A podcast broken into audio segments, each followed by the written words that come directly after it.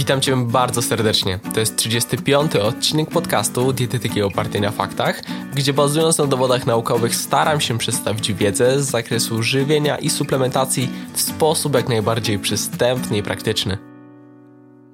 Witamina C należy do takich składników odżywczych, w przypadku których przynajmniej moim zdaniem powstało najwięcej mitów, półprawd czy fałszywych przekonań, w szczególności w zakresie jej wysokiej podaży, a więc najczęściej suplementacji i jej rzekomych niesamowitych właściwości. O tych magicznych wręcz, a przynajmniej naprawdę wszechstronnych właściwościach szczególnie dużo mówią znachorzy, sugerując podaż tej witaminy nie tylko w ogromnych ilościach, ale także poprzez różne sposoby jej przyjmowania. No cóż, dziś będziemy bazować na dowodach naukowych, jak to ogólnie bywa w tym podcaście, i rozprawimy się z obiegowymi przeświadczeniami. Zagorzeni entuzjaści suplementacji witaminy C mogą mnie znielubić, ale nie o sympatię, o fakty tu chodzi, także będzie ciekawie. Zapraszam do materiału.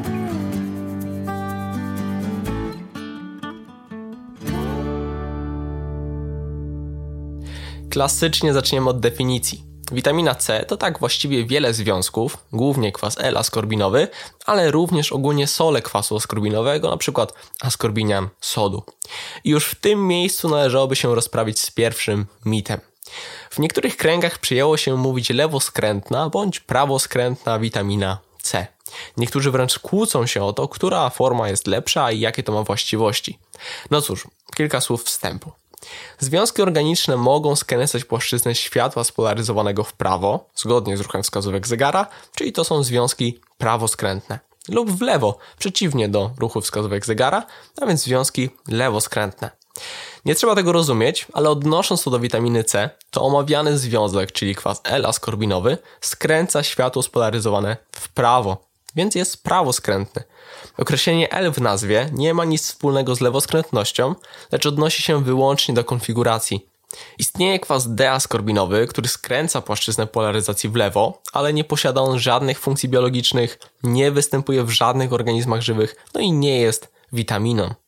Suplementy diety z witaminą C z oznaczeniem lewoskrętna to tylko i wyłącznie chwyt marketingowy, manipulacja lub wynika po prostu z braku wiedzy. Jakie to ma znaczenie dla przeciętnego konsumenta?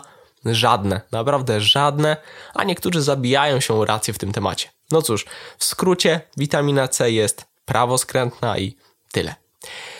Wracając do podstawowych informacji, mm, witamina C to witamina rozpuszczalna w wodzie o właściwościach przeciwutleniających. U ludzi jest związkiem niezbędnym do dostarczenia z dietą i pełni wiele ważnych funkcji. Między innymi uczestniczy w biosyntezie kolagenu oraz niektórych hormonów, działa jako kofaktor w wielu reakcjach enzymatycznych, czy wpływa na wchłanianie wapnia i żelaza. Przy niedostatecznej podaży witaminy C mogą wystąpić jej niedobory, Taki głęboki niedobór może doprowadzić do szkorbutu, lecz z uwagi na łatwość dostarczenia omawianego związku w dzisiejszej diecie, w krajach rozwiniętych ta choroba już praktycznie nie występuje. Niemniej poza tym, ogólnie zbyt mała podaż może prowadzić do trudności w gojeniu się ran, zaburzeń w syntezie np. wspomnianego kolagenu i innych objawów już takich bardziej nieswoistych, jak zwiększona podatność na infekcje czy zmniejszona wydajność fizyczna. Jeżeli chodzi o nadmiar, to dietą stosunkowo ciężko jest z nią przesadzić. Suplementacją natomiast już potencjalnie łatwo, lecz może zanim o tym, to parę słów o zapotrzebowaniu.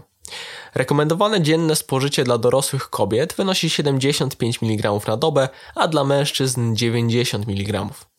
Zapotrzebowanie może nieco wzrastać, m.in. w okresie ciąży i laktacji, sięgając 120 mg.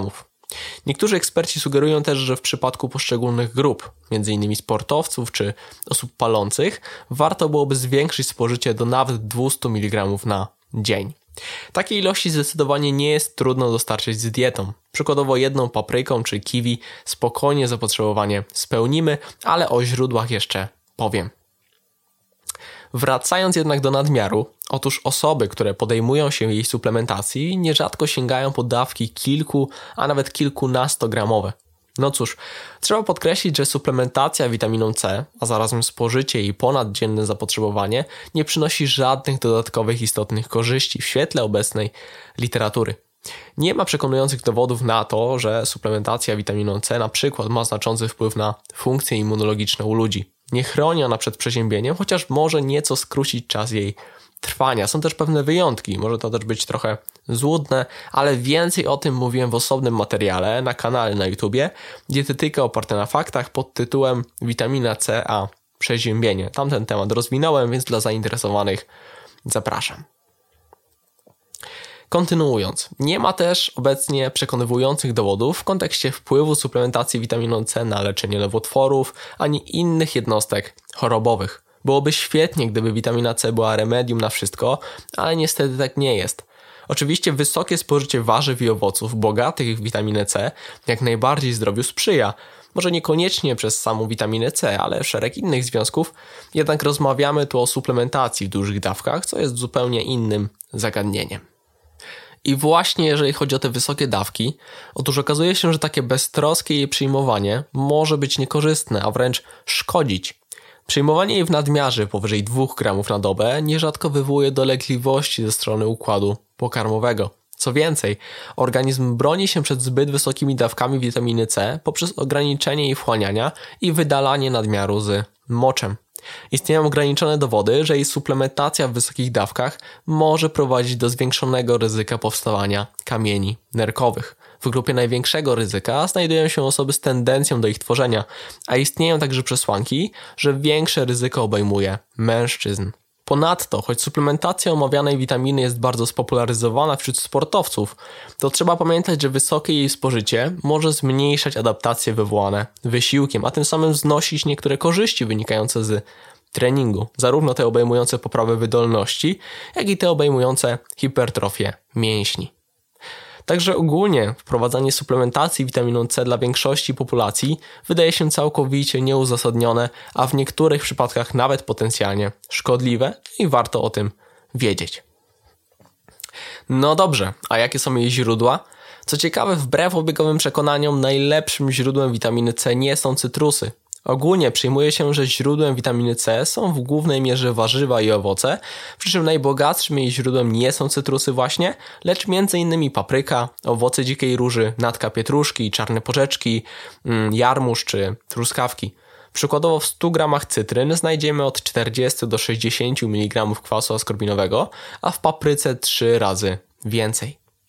Jako ciekawostkę też dodam, że w Polsce do głównych źródeł witaminy C zaliczane są ziemniaki oraz warzywa kapustne. Nie jednak ze względu na wysoką zawartość wspomnianej witaminy, no bo jej bogatym źródłem nie są, ale przede wszystkim ze względu na powszechne i wysokie spożycie. Także ogólnie uwzględniając w diecie kilka porcji warzyw i owoców, o witaminę C nie ma się co martwić a zaoszczędzoną kasę z suplementów można przeznaczyć na tą porcję owoców więcej, a obiecuję, wyjdzie nam to bardziej na zdrowie. Jeszcze jedna kwestia odnośnie naturalnej witaminy C, bo temat ten jest przedmiotem często dyskusji. Otóż syntetyczna, a naturalna witamina C to uwaga, ten sam związek.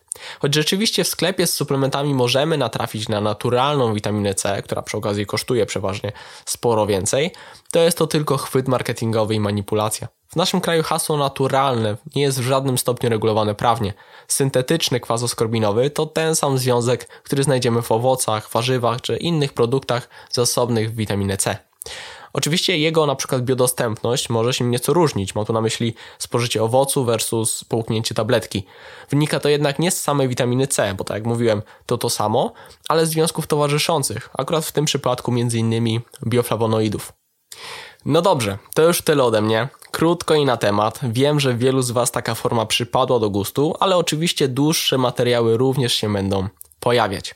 Mam nadzieję, że ten odcinek był dla Ciebie wartościowy. Jeżeli tak, daj mi proszę o tym znać, udostępnij, oznacz mnie na przykład na Instastory, oceń podcast w serwisie Apple Podcast. Będzie mi niezmiernie miło, bo dzięki temu te materiały mogą trafiać do szerszego grona. Dziękuję Ci serdecznie, że wysłuchałeś bądź wysłuchałaś tego odcinka do końca. Ja się żegnam, do zobaczenia, do usłyszenia już niebawem. Hej!